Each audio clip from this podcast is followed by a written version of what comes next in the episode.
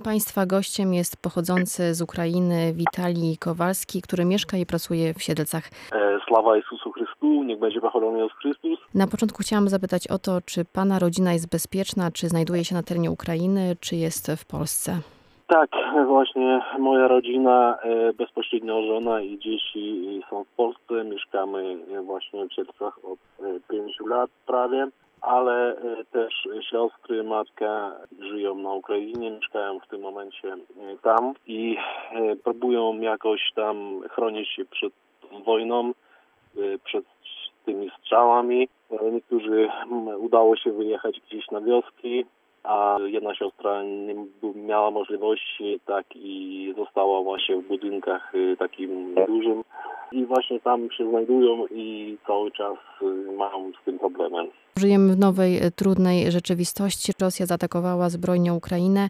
E, Proszę powiedzieć, czy Ukraińcy liczyli się z atakiem na tak dużą skalę? Czy byli na to przygotowani? Oczywiście, że y, nikt nie oczekiwał na to, że właśnie Rosja zaatakuje w taki sposób Ukrainę. Wojsko oczywiście próbowało zabezpieczyć się lepiej, miarę swoich możliwości e, ozbrojało się, e, gdzieś zdobywało tą broń, ale na taką skalę nie oczekiwało, e, że, że, że Rosja na to pójdzie i w taki sposób zaatakuje Ukrainę. O tym, jaka jest obecnie sytuacja na Ukrainie, dowiadujemy się głównie z mediów. Wspomniał Pan o tym, że siostra przybywa ciągle na Ukrainie. Jak wygląda sytuacja z jej perspektywy? E, Moja siostra y, tam przybywa i oni mieszkają w Winnicy, y, to tak poniżej Kijowa, około 250 km w dół. No i właśnie mieszkają w, w takim powiedzmy średnim, dużym mieście, około 400 tysięcy osób. I właśnie sytuacja tam jest też y, ciężka. Czują y, cały czas jakieś strzały, wybuchy, czują te al- alarmy takie przeciwpowietrzne. Po tych alarmach y, próbują wchodzić do piwnic, gdzieś przychować się w tych y, No i cały czas właśnie w takim y, strachu, no i, i cały czas tam znajdują się. Czy sklepy są otwarte? Czy mogą uzupełniać e, żywność? E, Sklepy są otwarte, ale produktów jest bardzo mało. Często są puste półki.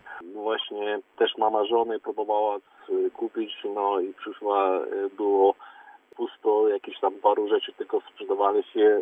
Akurat w ten moment e, był alarm, wszystkie e, sprzedawczyni e, pouciekali i sklep został się pusty. No właśnie taka była sytuacja.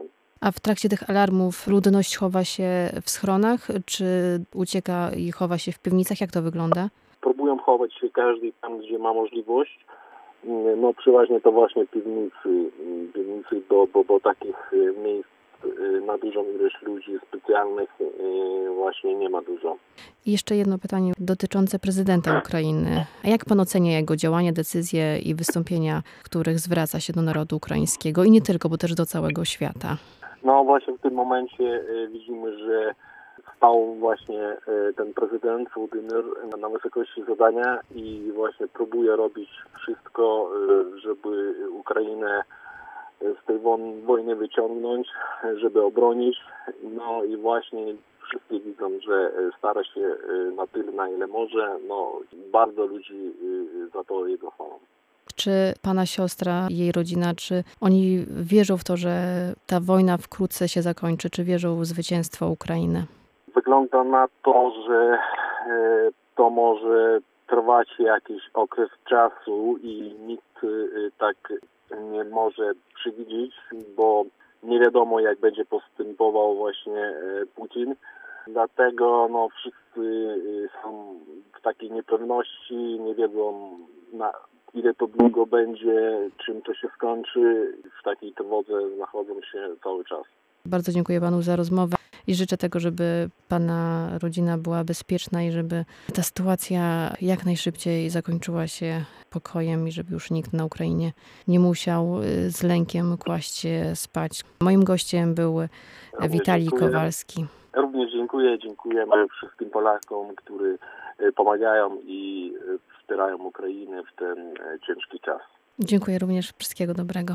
Dziękuję, wszystkiego dobrego.